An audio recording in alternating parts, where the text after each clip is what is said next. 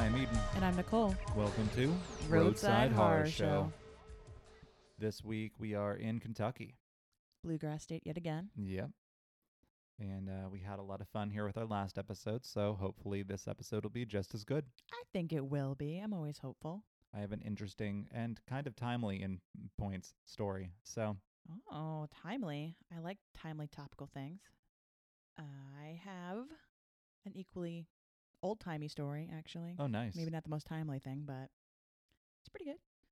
Um, I did also find some weird laws in Kentucky, and I'm pretty excited because I think I may have figured out the ice cream in the back pocket thing.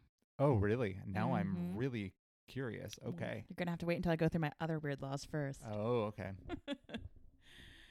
so, in Kentucky, it is against the law to handle or display any type of reptile during a religious ceremony. So, if you violate the law, you're subject to a, fi- a 50 or a $100 fine, which means no serpent handling or lizard handling or turtle handling or crocodile handling in church. Which is super common in like the revival Yep. stuff. So Totally why they have this law. people get bitten all the time, guys. I know. They think they won't because Jesus, but they do. I did come across a pretty insane uh, true crime story.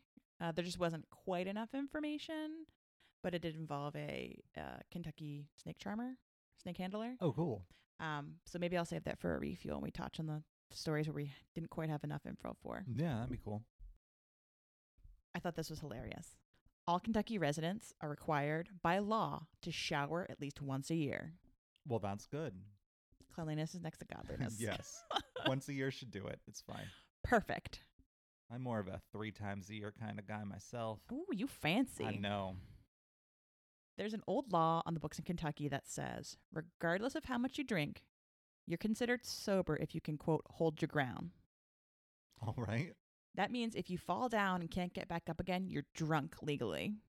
I'm sure that's changed now that there are, you know, drunk driving laws and things like Oh, blood yeah. alcohol level, but I just thought that was hilarious that, That like is. you can as long as you don't fall on your ass, you're not drunk. And now the exciting part. Ice cream cones in your back pocket. Yes. So, we talked about how this weird law keeps popping up in states all across the South for some reason. Well, From I Virginia on down. yeah, from Virginia So, on like, down. Pretty much right past the Mason Dixon. Yep, yep. Now, as I was like, God, why does Kentucky have this law too? I actually came across this website and it was a legal website that said the reason for this law is because in Kentucky they have so many horses and horse theft, horse thievery, I guess, horse thievery, horse theft, um, was a really big impact economically for folks because you know you raise horses for a living. Yeah. So apparently, back in the day, thieves used to steal horses by sticking ice cream cones in their back pocket and enticing the horse to follow them. Because if the horse follows Oh. them, then it's technically not horse theft. Oh my God. So they would put like an empty ice cream cone in their back pocket. Which makes sense because we never, the laws never really said anything about ice cream being in the ice cream cone, They just no ice cream, cone. cones. Yeah. And then the horse would basically follow you trying to eat this ice cream cone. Oh And it's- my God. Isn't that crazy? Because all the states, it's like Virginia, we're like also horse country. yeah. And it's like all the horse country states. And I'm like, it makes sense. That's nuts. Okay. wow. We finally know the answer. I figured you'd enjoy that. Plus, I mean, horses. I mean, it's been the greatest mystery of this whole podcast. So, we're all about solving mysteries yes. here on Roadside Horror Show. So, those are my weird laws. I think. I think they're pretty good. Thank you, Kentucky, for finally explaining ice cream cones in the back pocket. Absolutely. Thank you very much. So I can jump into my story if you'd like. I would love that. All right.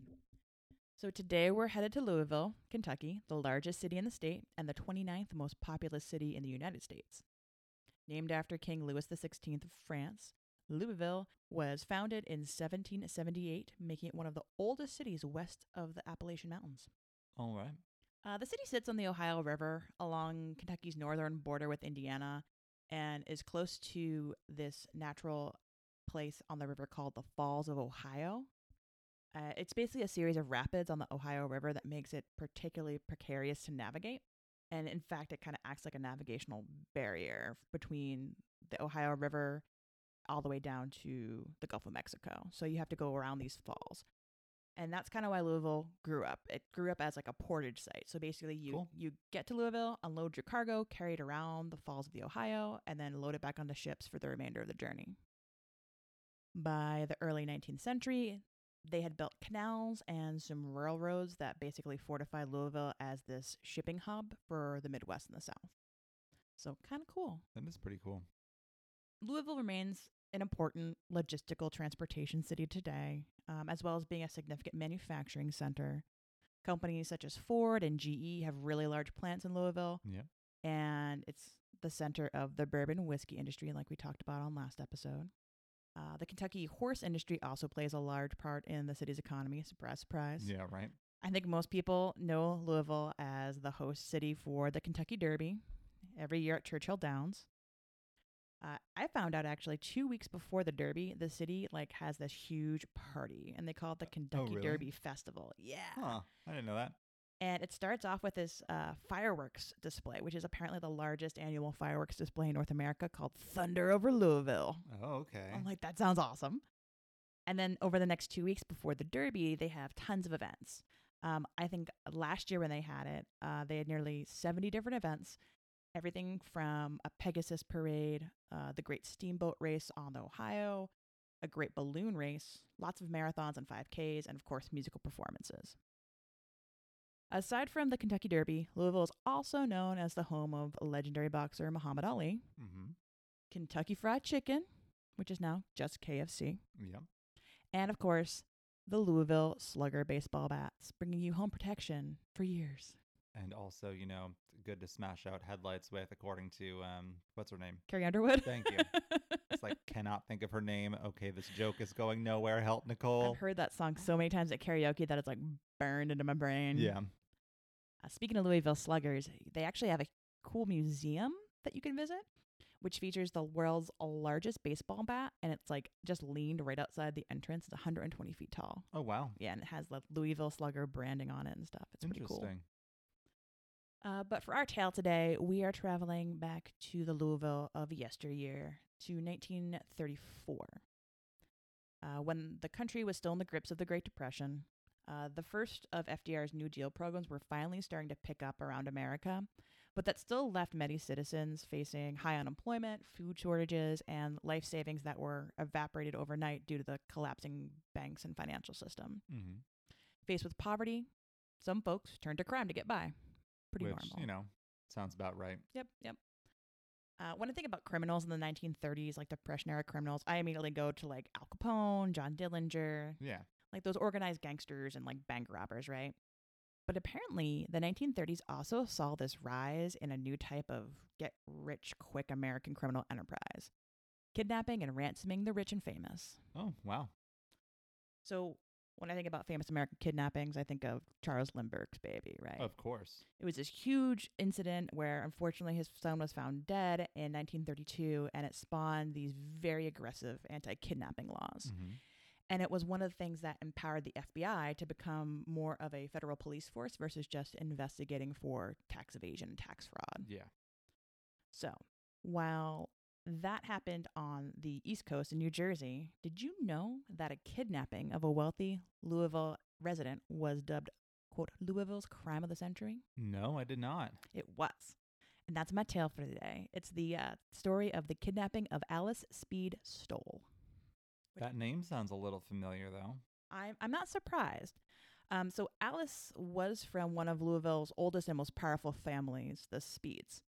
Um, she was a socialite and debutante. Uh, her grandfather, James Breckinridge Speed, was an entrepreneur who served as the president for the Louisville Railway Company, the Louisville Cement Company, and he was also the president of the Ohio Valley Telephone Company. So he owned a whole hell of a lot of shit. Basically, you name it, the Speeds had something to do with it.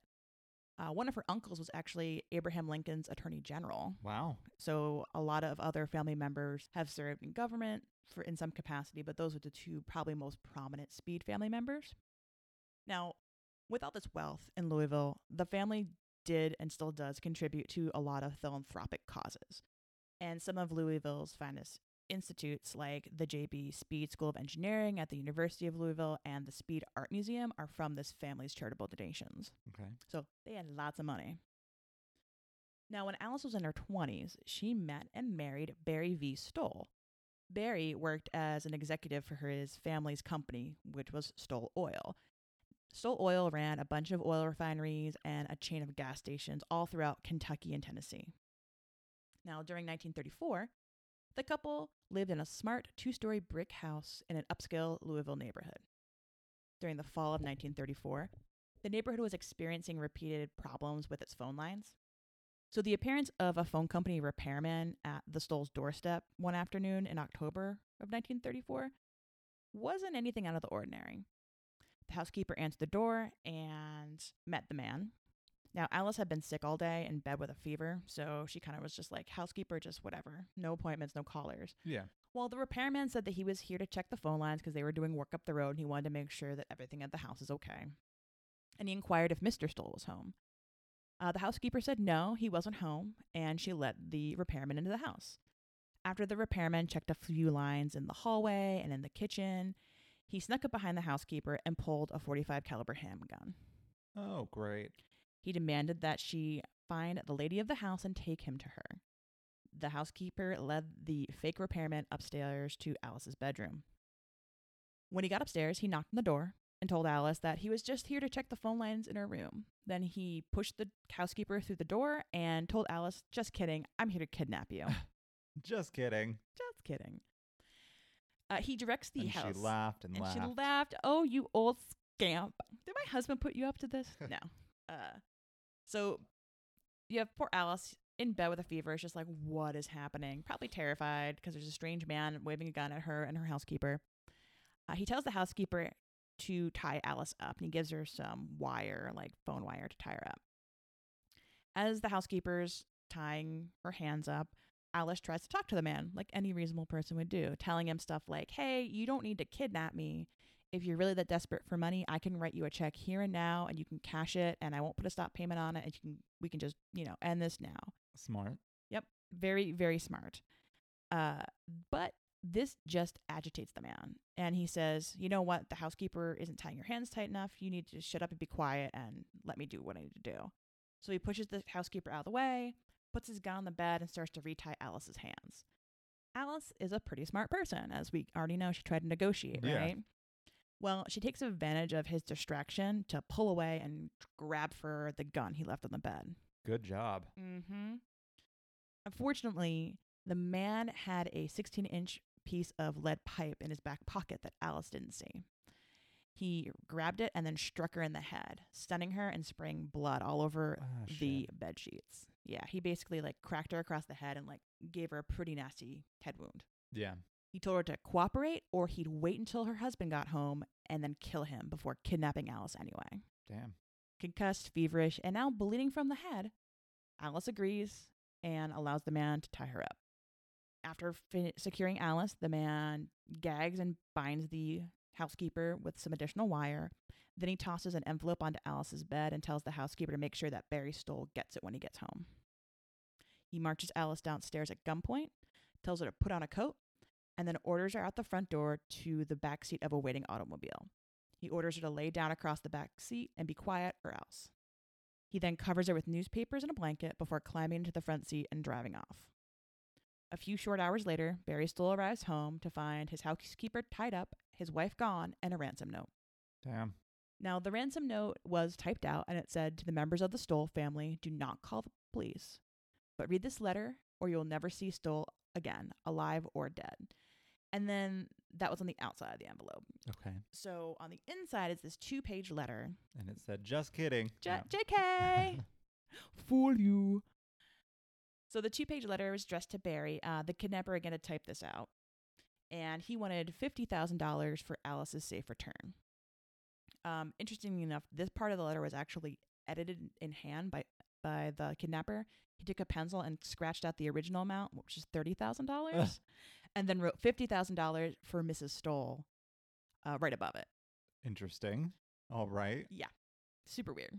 It's like, this oh, no, no. I think I'm lowballing. Let's go you know, she's higher. she's too feisty. I'm gonna, you know, I should, I deserve more money for my pain. this woman talks back. If I'm gonna have to keep her kidnapped for a while, I need more than thirty thousand.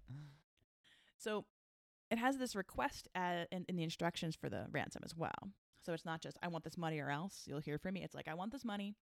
I want you to take it and leave it for a man named Mr. Thomas Robinson Sr., who lives in Nashville, Tennessee.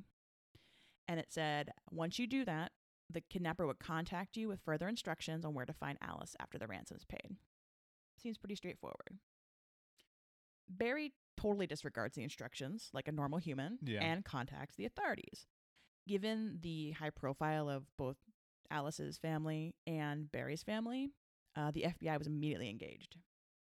The next day, an FBI team from Cincinnati arrived at the Stoll home, and they began their investigation. Uh, luckily, there was a ton of physical evidence. So there's the blood, there's the wires, there's the ransom note, and there's also fingerprints they were able to find where the guy came in and like touched the phone lines while he was pretending to be a repairman. Nice. So they start to interview Alice's associates and family, and they discover that her father in law, C.C. Stoll, was familiar with the man that was mentioned in the ransom note, that Thomas Oh, Robinson shit. Sr. Yeah, he knew him.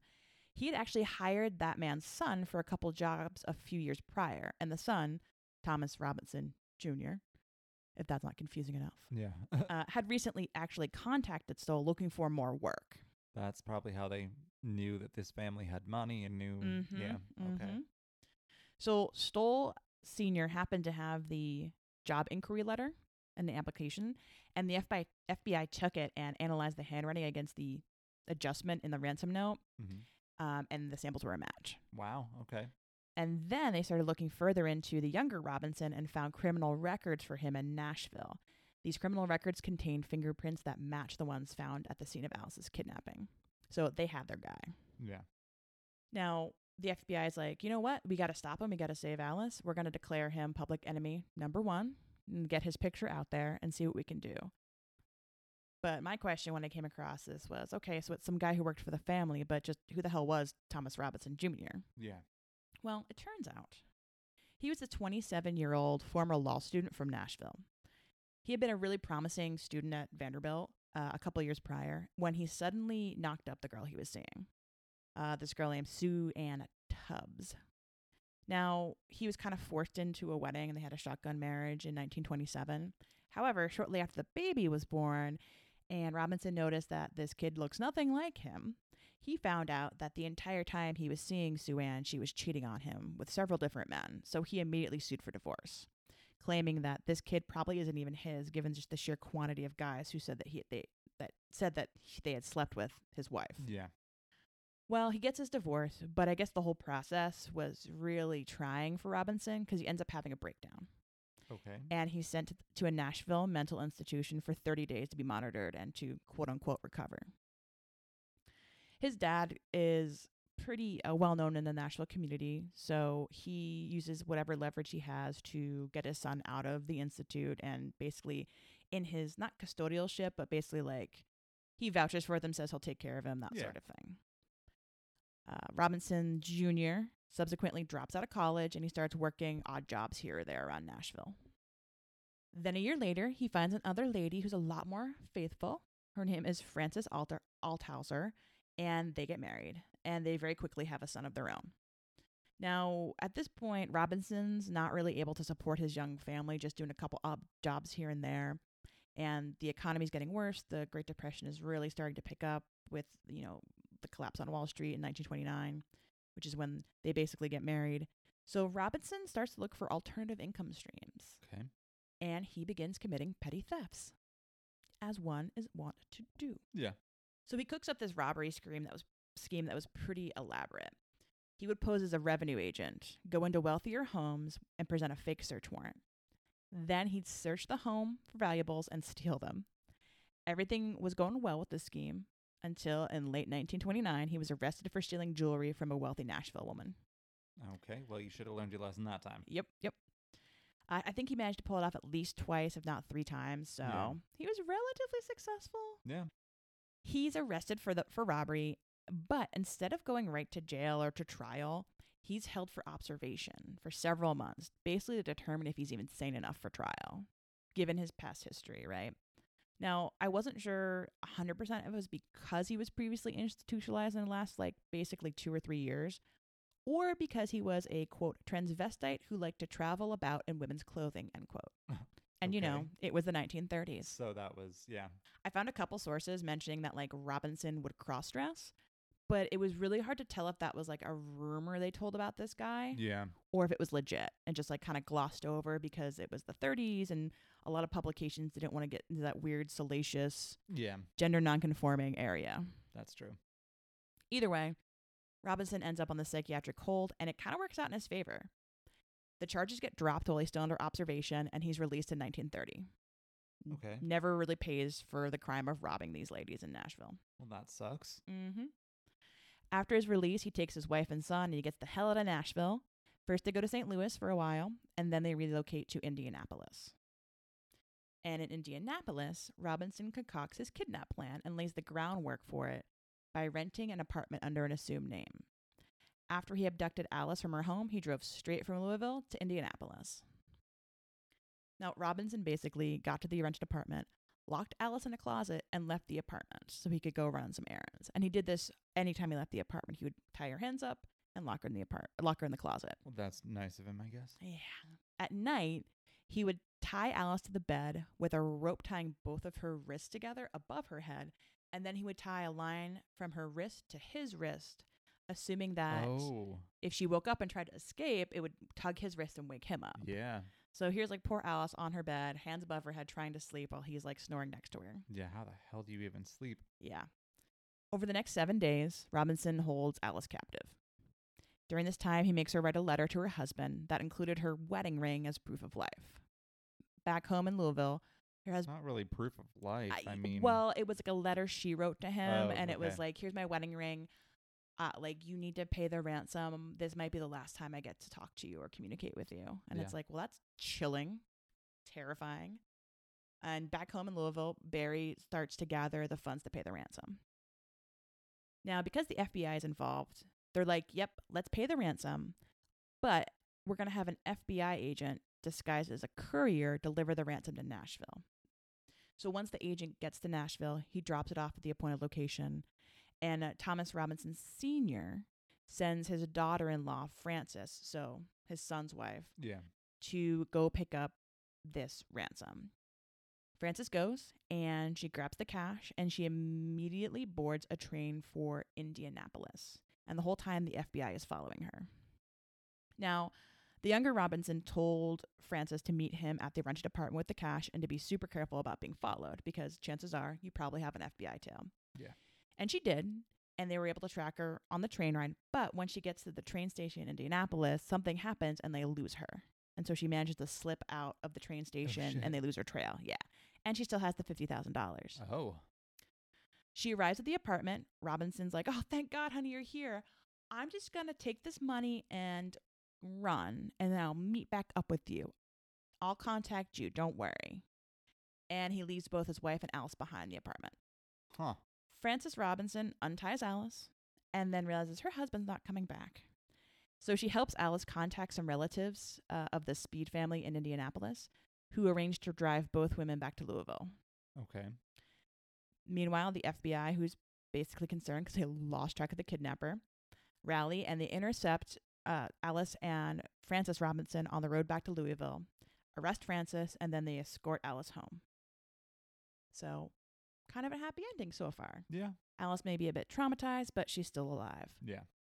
Now, both Frances and her father in law, Thomas Robinson Sr., are charged and tried as accomplices. However, they are acquitted because at trial it came out that they really didn't quite understand what Robinson Jr. was plotting. Yeah. It was kind of like, hey, I'm going to ask you to pick something up for me.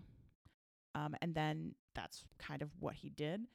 Plus, being married to Frances, you can't really testify against your spouse. True. So yeah. she may have had more knowledge of what was happening, but she wasn't in a position to intervene. Yeah. I mean, you could waive that right if you want to, but Right. still, they can't force you to testify against your spouse. Exactly. So while all this is happening, the FBI are still hunting for Thomas Robinson Jr., and it takes almost two years to find him. During this time, Robinson's basically living off the ransom money. He's staying at like the best hotels, eating at the best restaurants, hitting up whatever fancy nightclubs he can find as he slowly makes his way out to California. Then on May 11th, 1936, the FBI captured Robinson at a hotel in Glendale, California. They received a tip uh, from a local who recognized him from his wanted posters, so that public enemy stuff really did work out. Yeah. When they found him, he only had about $4,000 left of the ransom. Oh wow. Yeah, so he like went He really- crazy. yeah. Mm-hmm. Uh, funnily enough, I found two versions of his capture.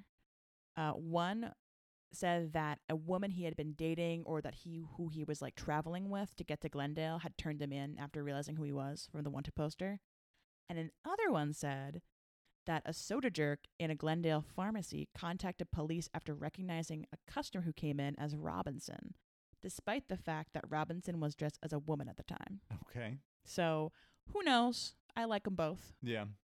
Now, according to the New York Times, though there were many reports of Robinson disguising himself as a woman while he was on the run, when he was captured, he was wearing men's clothing and had grown a mustache. So mm, maybe that whole soda jerk seeing you dressed as a lady, Yeah. like dude looks like a lady scenario, probably didn't happen. Yeah. But uh, it kind of tickles me if it did. Absolutely. Either way, Robinson was taken back to Louisville for trial. He pled guilty and he was sentenced to life in prison for the kidnapping of Alice Speed Stoll. According to the Stoll family, after Alice put the messiness of the trial behind her, she never really talked about her kidnapping again. Uh, Alice lived into her late 80s and passed away in 1996. Now, normally, this is where our story would end, right? Yeah. Oh no, things get a little bit weirder. After sentencing, Thomas Robinson Jr. gets sent to Alcatraz to serve out his sentence. Okay. Not a place you want to be. Absolutely not. So he spends his time in the law library in Alcatraz, picking up his old law student studies, and proceeds to appeal his case in 1943. He basically submits a writ of habeas corpus to the court saying that he was insane at the time of the kidnapping and he's therefore not responsible for the crimes and he should get a new trial now that he is sane and can explain himself a bit better. Okay. Now, his appeal goes all the way to, to the Supreme Court of the United States. Yeah, I was like, what? Okay. Well, he learned a lot about arguing with people in that time. Yes, he did. Uh, and the Supreme Court agrees. Like, yep, you get a brand new trial, sir. We'll see. Justice. Wow. So a new trial begins for Robinson in September of 1943. And he's still representing himself at this point. That was a little unclear. It seemed like he was representing himself, but there were a mention of trial lawyers and his defense team, so he probably had like Had a people. yeah, probably have to have like a bar certified lawyer standing on on Yeah. your table or whatever. At least someone to advise him more so, even if he is running the show. Exactly. So now we're at this new trial. It's 1943. Robinson's like, here's what happened. Me and Alice, we go way back. We actually knew each other from when we met at a Stoll gas station where I was working in 1931. And we had a really long extramarital affair. He proceeds to testify in court about this affair that he supposedly had with Alice. He's- Bullshit. Yep.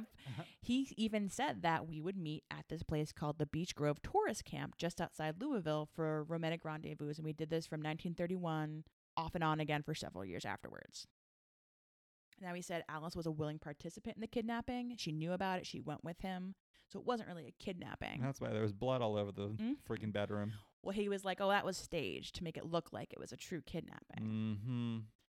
And he said, you know, the plan was for the two of them to split the ransom money because they needed to extort money from her husband so they could start a new life together. Yeah. Alice, of course, shows back up at court and vigorously denies this entire crazy ass story.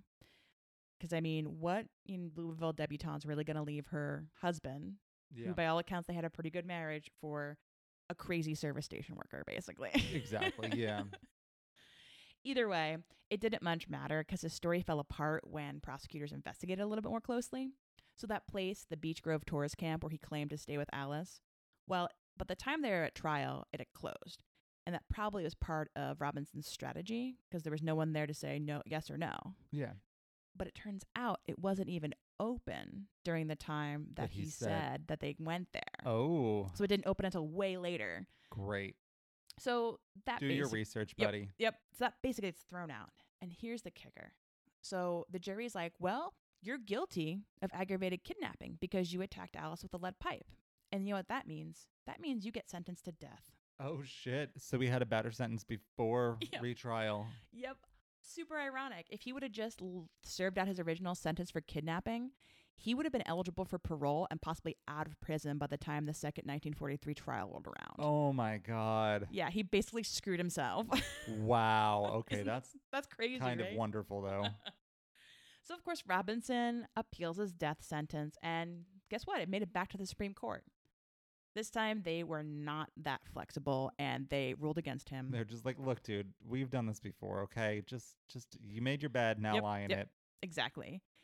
Uh, they upheld the sentence, and his execution date was scheduled for June 8th, 1945. Now, Robinson made one desperate last plea to President Harry Truman for clemency. And on June 6th, 1945, about 33 hours before Robinson was supposed to die in the electric chair, Truman commuted his sentence to life in prison. Robinson ended up escaping twice more before Oh he was God. finally released from prison in 1970. It never ends. well, here's the funny thing. So he goes back to Alcatraz for like nine years. And they're like, all right, you've been fine. We're going to move you to a minimum security prison, I think in Tallahassee. yeah. And it was one of those prisons where they do work details, like farm work and stuff Yeah. like that. And one day he just basically walks off the work detail. Great. And he did this twice. And the same thing happened both times. He would go on the run for a week or so, and then he would get captured. Now, after those shenanigans, he was finally, finally released in 1970. He continued to live and work in Nashville until his death at 87 years old in 1994. So, yeah, after this like crazy kidnapping from the 1930s, both the kidnapper and the kidnappee, like basically live nice long lives, Yeah. which is not something that happens very often on our show. No, not at all. yeah. So, so what do you think? that was definitely a ride. Right? Right? I would, I would watch that movie. I would too. Yeah. Hear that, Hollywood? Knock That's- knock. Yeah. We'll I- start writing the screenplay. Buy our screenplay.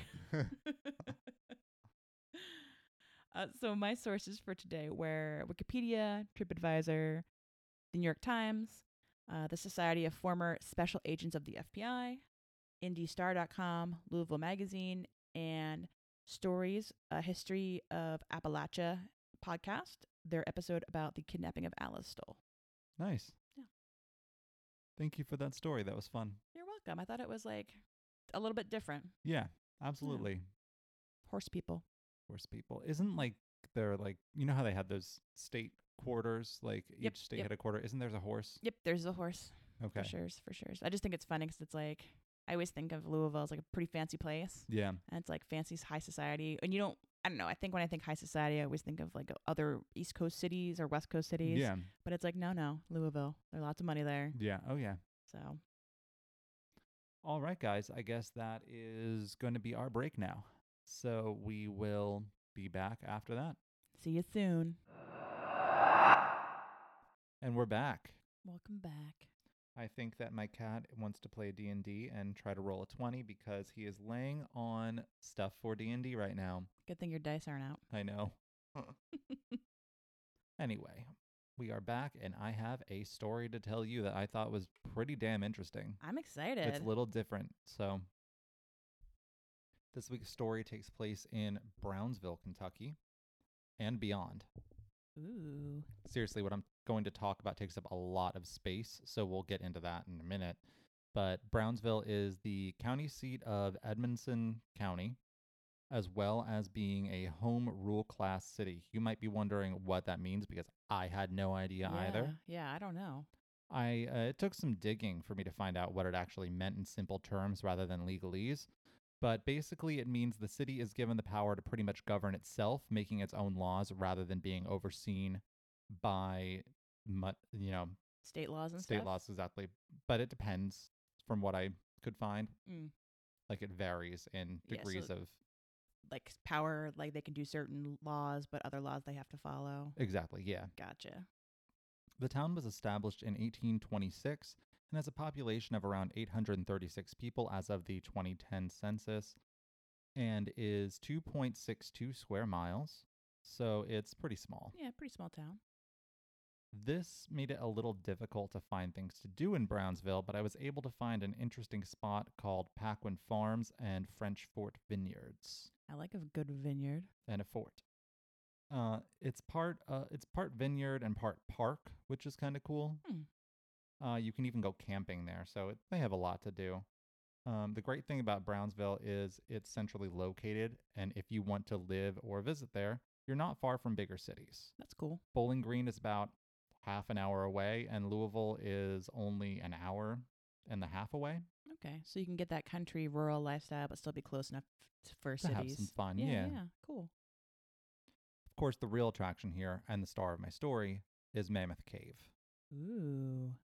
Have you ever been to a cave, Nicole? Um, I feel like I have, but it was with a school tour. Yeah, that's when I was too. Yeah. Um, one time with school, one time with scouts, I think. Um, so I've only ever been to two Crystal Cave in Kutztown. And it's really cool because according to their website, it's said to even, it, when it was discovered, it was said to rival the beauty of Mammoth Cave. Oh, nice little tie-in. So So, you're like, found that interesting. you can picture it. Yeah, because it's it's a really nice cave. The other one I've been to is Lost River Caverns, which, although still fun, it's nowhere near as pretty as Crystal Cave. yeah, that's the one I think they took us to. Yeah, Crystal Yeah. Cave's the nicer one. However, both the caves I've been to have nothing on Mammoth Cave in length. Its name is perfect for its size as it runs for 415 miles Wow. or 667.8 kilometers for our international listeners. Wow, that's ginormous. And that makes it the largest cave system in the world. Who knew? I did not know that was in Kentucky. Yeah. Uh, the cave actually stretched through Edmondson, Hart, and Barren counties. So it stretches pretty far. Uh, the reason that I used Brownsville as my intro piece for this story is that it's the closest city listed and is home to some of Mammoth Cave, uh, home to some of the Mammoth Cave National Park as well. Gotcha. The cave itself is so massive, it dwarfs its competition as it is nearly double the size of the second largest cave in the world. I'm not sure if I'm pronouncing this right, but Sac Actun in Mexico. Yeah, I don't think I've heard of that. And it's an underwater cave, which sounds pretty awesome as well. Although I feel like I'm drowning just thinking about being there. So I don't know. Like you have to deal with claustrophobia when you go into a cave, and then it's like, and then there's And water. then there's water. Good luck surviving. Hope that oxygen tank doesn't run out. Take shallow breaths. Exactly. So you can take tours of Mammoth Cave, which are given by the National Park Service. There are a bunch of different tours that you can take. They range from one to six hours, and you can choose between whether you want a tour with the lights on or have them turned off and just have paraffin lanterns to see by. Wow. When Mm. I was on my tour of both caves that I saw, they turned off all the lights on us, and I was standing on a scary bridge both times. so that was not fun for me, seeing as I was a child both times, and I do not like heights at all. It's like, hey, you don't like heights? Are you afraid of the dark? Well, you will be now. Perfect. This cave has a history that rivals its geographical mass. This thing goes back 5,000 years, and there have been plenty of remains found inside, some of which were Native American. Mm-hmm. which not only means that this cave system is old, but also it's probably hella haunted since you know there's always some shit with Native American burial grounds. so go toward the light, Carol Ann. that is a good advice for anybody trapped in a cave, too. Yeah, I know. it works. The corpses found were mummified, by the way, oh, because of the conditions in the cave, so- cave, I'm assuming. yeah, so dry, probably. Yeah. And burial rites that the bodies received not only spoke to the fact that these bodies have been there pre Columbus, but also that they were intentionally interred there. Hmm. There was also a body found in 1935 that turned out to be a pre Columbian miner who had been crushed to death by a boulder. His remains were put on display in the 70s, and they refer to him as Lost John since they don't have a real name for him. Hmm. They've also had other historical findings in the cave, such as tools that were used by the people exploring and residing in or near the cave throughout its history. So lots of artifacts, huh? Oh, yeah. They found cave drawings here as well as hand woven moccasins, so we do know that this was probably a very special place for the native tribes of the area. According to Wikipedia, the cave hadn't been used since the Archaic period, so not after about 1000 BC or so. Hmm. The cave also produces gypsum flowers. Do you know what those are, Nicole? No, I know what gypsum is, but not flowers. Uh, they're actually um, selenite. Oh, Um, I actually have some upstairs. I was going to bring it down, but I forgot about it. Uh, it's a type of quartz crystal. When referred to as gypsum flowers, however, it forms in these we- in this weird way where it actually looks like little flowers from farther away. oh, cool. Yeah, they're really neat. If you're into crystals, you may want to know that selenite is said to aid in relaxation and inner peace. It's used for meditation and also is said to clear confusion. Hmm. What's the main thing you think of when you think of caves, Nicole? Mm, bats. Bats. Okay, besides bats. Oh, darkness. Okay. Trapped treasure. Okay, I'm just going to read my line then, Nicole, since you're not helping. uh, stalagmites and stalactites. Uh, that's where my mind always goes. Oh, yeah, that's a good good one. That's way better than bats. No, but I do think of bats. I'm like, I know she's going to say bats. That's fine. so, apparently, due to sandstone formations, which create a protective barrier on the upper and lower parts of this cave, uh, those areas have none. They don't have Oh. any. Weird. So it's just like blank, like almost like it had been carved out without stalactites and stalagmites. Like, actually, I didn't know this, but apparently they form from water dripping down, which that sandstone I mentioned Like a- prevents. yeah. Uh, no water equals no stalactites or stalagmites, apparently. Cool. Learning new stuff. And also, just in case people have forgotten which is which, the ones that are hanging from the ceiling are stalactites, and the ones on the ground are stalagmites. Besides sandstone and selenite, the cave is also has like a very common thing found in caves limestone. Ah. Lots and lots of limestone. So, the combination of layers of limestone and sandstone are what keeps this cave going strong and not caving in. Okay. Also, I know you guys came here for the hauntings, but there's something else creepy lurking in this cave besides hauntings. It's home to an endangered species of albino shrimp known as Kentucky cave shrimp.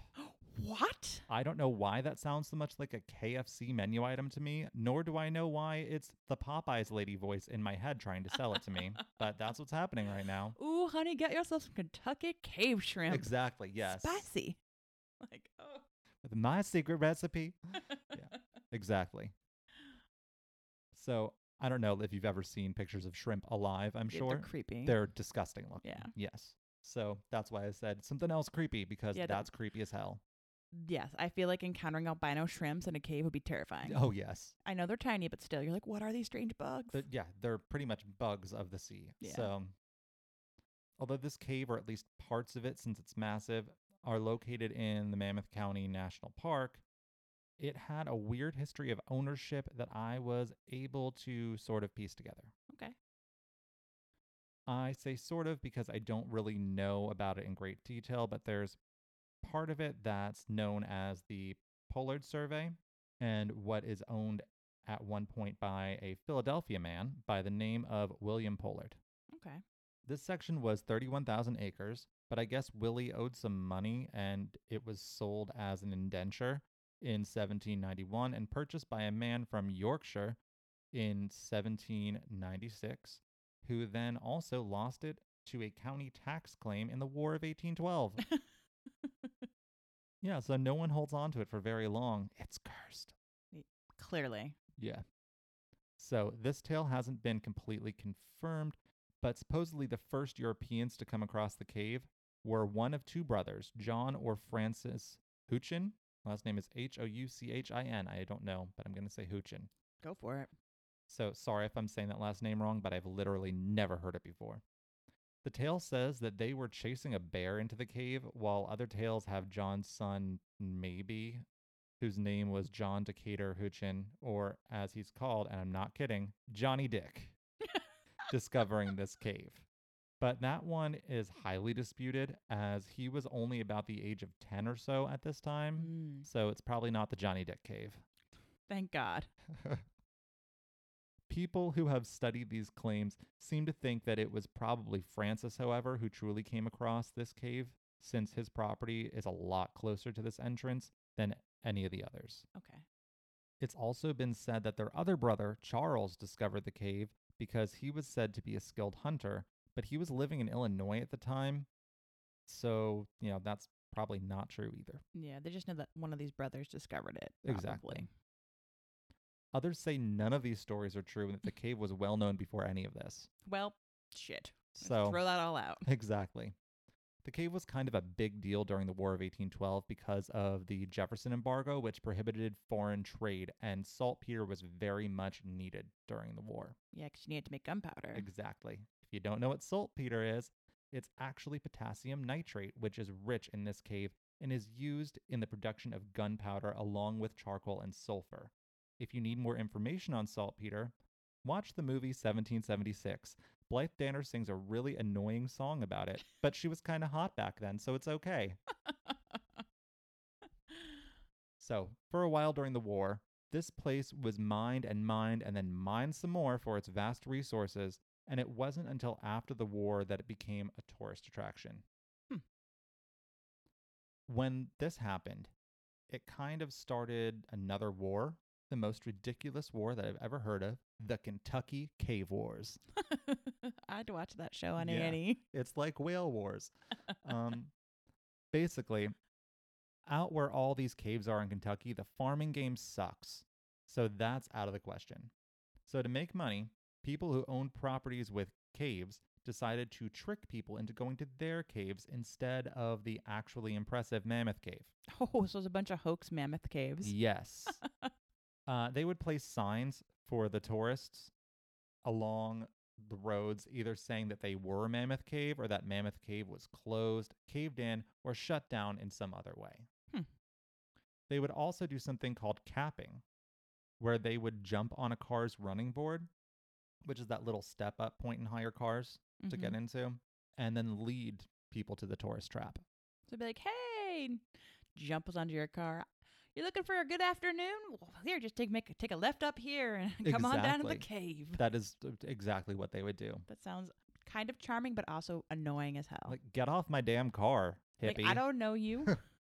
just trying to go to the store.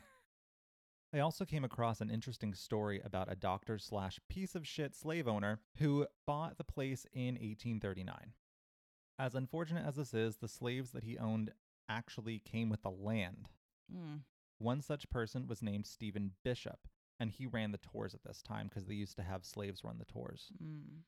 By all accounts, despite being a slave, he was rather learned and he knew tons of information about these caves. He was very smart and very well spoken.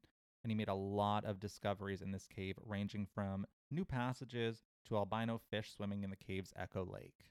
Cool. I don't know what became of him when the doctor came up with the wonderful idea of turning this cave into a hospital instead, but that definitely happened. That seems super strange. Hospital. Yeah, I know. I thought I read it wrong too when I was doing my notes. Yeah. So I don't know what possessed him to think of such a thing, but he figured that the cave's cool temperatures would be good for curing tuberculosis for some reason, or as it was known back then, consumption. Okay. I mean, you got to throw a lot of spaghetti at that wall before something sticks. Exactly. So the only thing that I do know about what happened to Stephen was that he was finally set free in 1855 and he died a year later, which was not uncommon. Hmm. Because after the abolition of slavery, or after just setting slaves free, that's all they knew. That was their entire life. So, what do you do? How do you make money? How do you live? Mhm. I also imagine too, especially you said it was 1855. Mhm. They may have freed him because he was perhaps ill, so it was just easier to be like, okay, That's also a you're fr- possibility. You're, free now. I don't have to worry about your medical care. You and you know getting anybody else sick. yeah. Yeah. But I mean, the amount of freed slaves that actually died very shortly after being freed is astounding. Just because you know they didn't learn to read or write. Because how do you keep people compliant? Yeah. Make sure they're not educated. Yep. So it was a shitty time all around. Uh, anyway, back to this doctor. The doctor ended up building these huts throughout the cave, and there were 11 in total, and he brought in 15 patients. Mm. This little experiment worked as well as you might imagine, and two of the patients died pretty much straight off within the first year, and the others just got worse. The final comedic nail in this tuberculosis infected coffin was the way that the doctor died. Any guesses? Cave in Nope. tuberculosis. He got tuberculosis. good for him. yeah. So the huts are still in place today, and the area of the cave is now known as Corpse Rock, Oh God. which sounds more like a subgenre of death metal, but okay. Accurate. There's a lot more history to this place than what I have already stated. Wikipedia alone could fill a whole book on this place. But for the sake of time, I want to wrap this part up so we can get to the good stuff. One last thing I will say before delving into the ghosts is that Mammoth Cave is actually more of a series of interconnected caves, uh, which form one large one, just in case anyone was curious. Okay, that makes sense. That's why there's all these different parts to the caves, all these different tunnel systems, Yeah. because it's like a group of smaller caves making up one large one. You know, like the Power Rangers making up that Megazord, or Voltron being made from all of those lions. which is where Power Rangers came from, I'm damn sure of. hmm So, now let's get to the spooky. Nice. If you decide to take one of the tours of this cave, you may see a few extra attendees that you didn't come in with. Plenty of people have witnessed people following the tour group that are dressed in old timey clothing and miners' clothing. Creepy. Sometimes people will actually stop the rangers giving the tours to ask about these people who end up disappearing into the shadows. Oh, so spooky.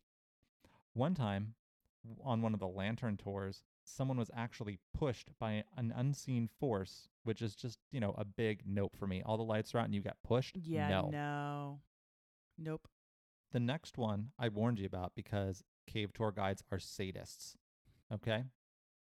One man said when he went on a lantern tour, the ranger had them turn off their lanterns to see how dark the cave gets.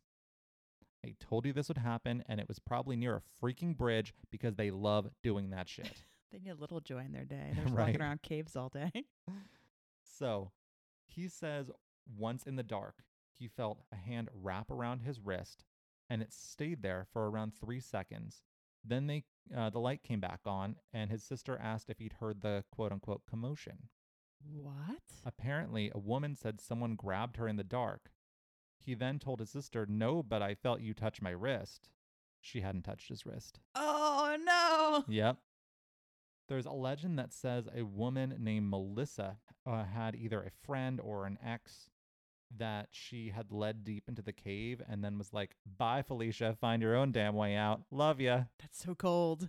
And she just left this person. That friend or ex never found their way out of the cave, and the spirit of Melissa apparently haunts the cave to this day, looking for a person she left behind in the cave. Rangers say that they can hear her voice crying out in there as well. Spooky.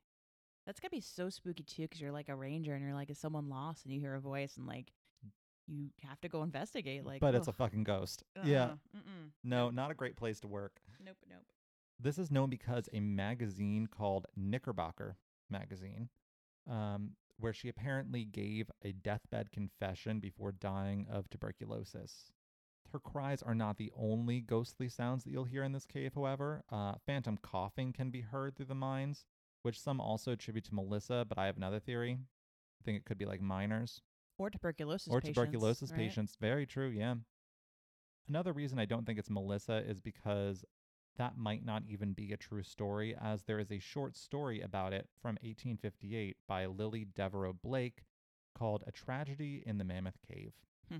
So it might be fiction. Yeah, kind of got twisted around with accurate, true things. And Exactly. So there might be something similar but not the same that happened, you know. you gotta love like 19th century journalism. Oh, exactly. So people can also hear screams coming from seemingly nowhere, which is just freaking creepy. Nope. There's also the ghost of a man named Floyd Collins.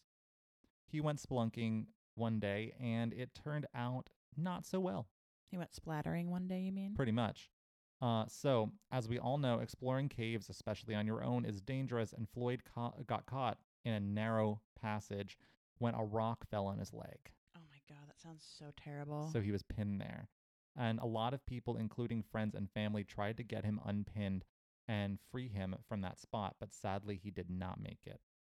I should add that the Collins family owned the property at this time, and the man who bought the property from the family, I don't know how, but it is documented, had Floyd's body exhumed and displayed at the entrance of the cave. what? Yeah, what is this? The pikes at King's Landing with Ned Stark's head on them. Oh my god. And I shouldn't have made that joke because now my head keeps going do do do do do do do do do do do. So, back to the issue at hand because it gets even worse. His body was actually stolen at one point, and although it was later recovered, his injured leg is still missing to this day. So ghoulish. Like Yeah. who steals a body? One for who steals a body? Yeah. Two, who steals a body that's been on display in front of a cave for years? Ugh. And it's like- three, who's just like, fine, I'll give it back, but I'm keeping the leg as a souvenir. I love that. Like you cannot have it. I went to Mammoth Cave and all I got was this lousy leg. So apparently he still haunts the area in which he died, which at this point I would too. I mean, you can, yeah, Yeah. imagine. yeah. You can still hear him screaming for help, apparently. Well, that's goddamn terrifying. Yes, it is. Uh, I was just hoping he'd haunt the ass of the person who stole his body. Where's but my leg? there's been reports of phantom footsteps uh, by guides and visitors alike as well. So it sounds like someone's following you and there's no one there. Oh, yeah. I don't like that one bit. And during the blackouts where they turn off all the lights, it seems to be the biggest time for the spirits to come out to play, by the way, because this place just needs to be even creepier. Hmm. Why not? I found another story that shines a light, no pun intended, uh, on our country's unfortunate racist past as well. Um, so at one point there was a Methodist church down in this cave as well, because I guess caves can be churches, hospitals, or anything else you want them to be if you just believe hard enough. Anyway, this was back when whites and blacks did not mix, and black families who attended these services at the church had to stand in the back and keep their distance from the white churchgoers. Okay. On a tour right before a blackout, a guide saw a black family in the back of the room at the Methodist church area, and the man in the family who wore a big white Panama hat seemed to be listening very intently, according to my source. Uh, when the lights went back on, the family was gone.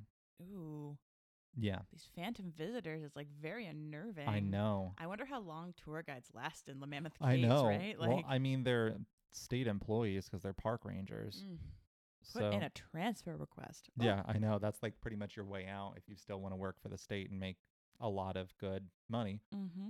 Mm-hmm. So this last story is probably the spirit of a slave tour guide because I'd mentioned before that they had Yeah, made they the they used Slay as a tour guide back in Yes. the 19th century. So, at the area known as Sacrifice Rock, because they love their cheery names, uh, a woman saw a shadowy figure dressed in similar clothing to what the tour guides uh, would have worn at that time. Mm-hmm. And uh, she pointed to him and asked, Who was that? He was also holding a lantern, apparently, as well. He could be seen from three different angles, according to my source, before disappearing. Hmm. The guides kind of brushed this off and told them it was probably a shadow. What? Yeah, I mean, I guess you got to do what you got to do to keep people calm when you're leading them through a cave. but yeah, I mean that's you can see him from all sides. It's not a freaking shadow. No. Uh, I disagree on that big time. So Nicole, what do you think of this amazing cave with quite the history? Would you be splunking and ghosting here? I would not be splunking or ghosting there, but it is a really cool place from the sound of it. And I would take a tour, but it's not the lantern tour. Yeah, I wouldn't do the lantern tour either. That seems a little too intense. A little too many. Nope, nope. Don't need those lanterns casting. like I said, electrical childhood lights. trauma. I don't think so. Yeah, no, no. But yeah, that's really interesting though, because you think about places that can be haunted, and like you think about man-made structures mostly, but like a cave that would make a lot of sense. Yeah. Like people have been using caves as natural shelter for you know millenniums. So Oh yeah. yeah, So I mean, I would definitely check it out because it seems pretty cool. yeah, But um, yeah, I would definitely stay on the ones that have the lights on. yeah. No need for that authentic No. lantern tour. no, and they're still going to turn the lights off on you anyway, which sucks, but you know. So my sources for this week Wikipedia, charmsoflight.com, crystalcavepa.com, a book by Margaret M. Bridwell called Mammoth Cave National Park, Kentucky, A Brief History. It wasn't very brief, as you could tell from my story. um, prairieghost.com, ghostandghouls.com, kentuckybb.com, nps.gov, and nationalparkstraveler.org. I enjoyed that story, Eden. Thank you. Absolutely. So that's our show for today. We hope y'all enjoyed. Yeah, if you guys also like the stories today, you have suggestions for new stories, you can always reach out to us at our email address, which is roadsidehorrorshow at gmail.com. You can also find us on social media. Um, we're on Facebook and Instagram at Roadside Horror Show and on Twitter at Roadside Horror.